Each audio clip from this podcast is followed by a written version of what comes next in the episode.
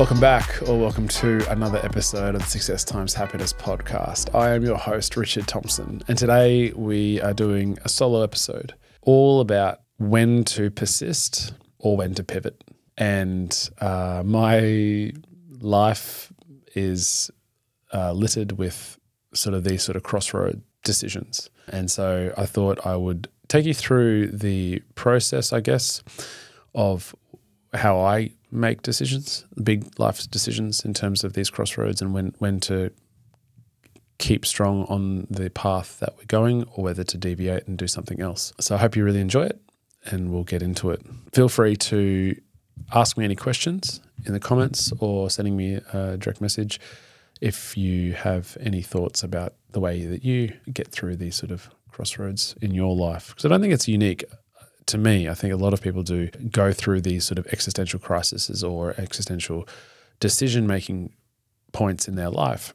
And most people maybe just stay on the path and just keep going. Fortunately or unfortunately, I'm much more critical of the current status or the status quo and question that a lot. And um, so, so I guess in my history, yeah, graduated from university with law and accounting, became a lawyer. That obviously for a lot of people could have just been the career path until they retired at 70. And a lot of hours would have been sunk into that. That changed once I became a father. At the time, working full time as a lawyer in my career, and I was working part time in in the in the spare hours of a day as doing triathlon coaching online for a dozen athletes. It was probably the very first time that I had to make a, a, really, really big life decision in terms of whether I just stay the course as a lawyer or whether I shake things up, I guess, and leave the profession and work and start a business, create the online coaching business into something bigger than it, much bigger than it was. And I probably went through these ideas or these thoughts subconsciously or at least automatically without putting a process in place. Because it was a big decision, but I definitely went through a process where I was very comfortable with the decision that I made, which was to leave law and to coach full time, which was, I think, beneficial in terms of getting clarity as to what I wanted to do. Fast forward to now, where it's almost the situation's almost reversed, where uh, I I don't know whether I want to do coaching full time going forward. I don't know whether I want to continue with personal athletic dreams or desires going forward with Ultraman. And I don't know whether I want to get back into the law either. So I'm sort of in that position very much. I, I, almost want to be a listener of this podcast in the hope that it provides me clarity to where I am now. But I reflect back in um, 2016 where I made that decision and thinking about the ways that I did that and the processes I did that. So the first one, the first thought was getting really clear of with what you want in life. And that is a much more difficult exercise than you would originally or initially think. So that process would be to sit at the end of your bed, close your eyes, and think about what is it that you want in life. Let's say it's a clean slate. You've got certain locked in responsibilities primarily as a, as a parent, if that's the case. But to sit and think to yourself, what are the pain points? What are the things? If I could create a life that would be just my dream, and not everything obviously is going to be smooth sailing, but what is it at the moment that is a pain point? What is it that frustrates you with your situation with life or relationships or anything?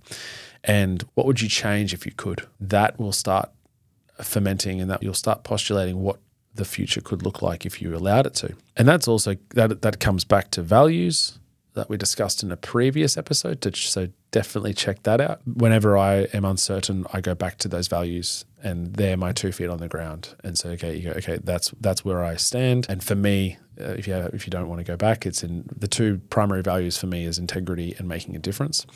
And so they are where I get to all the time. They help me carve out the best decisions um, in all situations. The other idea is you are the one that's in charge of your life. So you need to take full responsibility, like extreme responsibility of where you are up until this point. Not all of it may be your fault, but you need to take responsibility for it.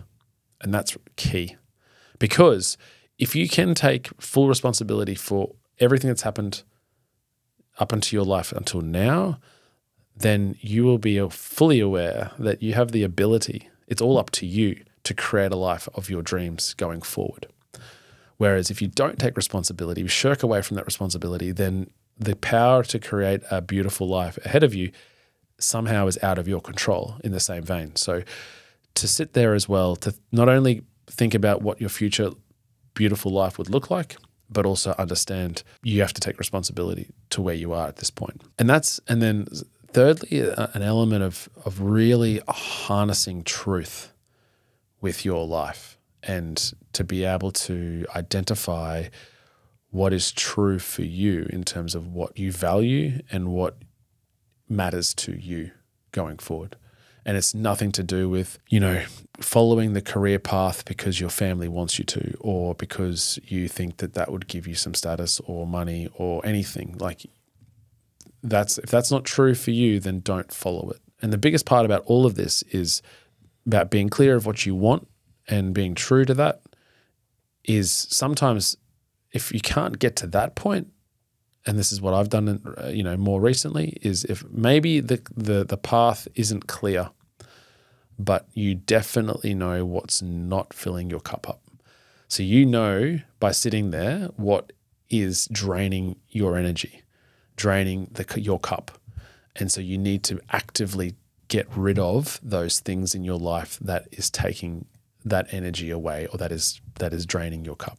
You might not know what's going to fill it up in the future. You don't know, you may it may not be clear yet as to which path you should take, whether you should pivot or whether you should persist with what you're doing.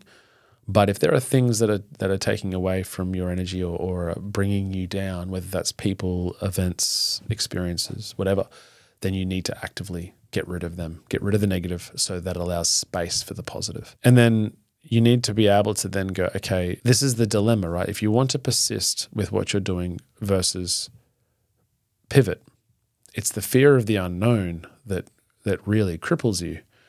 And the worst thing you can do is is just tread water.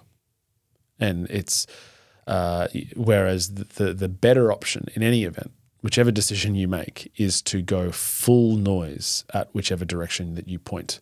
So if you're going to persist with your life, with whatever, however it looks, you go fully invested into that, full noise into that. And that at least will, you won't die wondering whether or not that was the best way or whether or not how it could have looked had you fully committed to the process.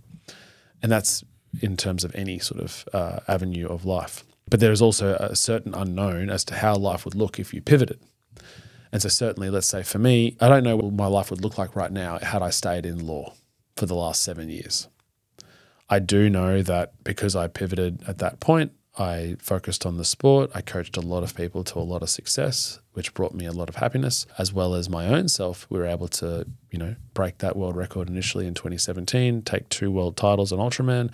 I was a paid professional athlete for three years. I wouldn't have never experienced that had I stayed in law the value of that journey, of that, let's say, of that pivot is only valuable if that's what you believe is the right way forward. And obviously, you're not going to take it unless you do think it's the right way forward. But it takes a certain amount of courage to go, yeah, let's do this. Let's not let's not stay on the beaten path. Let's go make our own. Let's trailblaze and do our own thing. Uh, and a lot of um, and another exercise that I pay absolute homage to uh, Tim Ferriss is uh, fear setting. So, number one is define your nightmare, the absolute worst that could happen if you did what you are considering. Number two, what steps would you take to repair the damage to get things back on the upswing, even if it's temporary? Number three, what are the outcomes or benefits, both temporary and permanent, of more probable scenarios? Number four, if you were fired from your job today, what would you do to get things under financial control? And number five, what are you putting off out of fear. And then finally, what is it costing you by not moving, by not pivoting? And what are you waiting for? And so by really expressing that idea of fear setting, of going, what is the worst case scenario here if I pivot or if I persist with what I'm doing?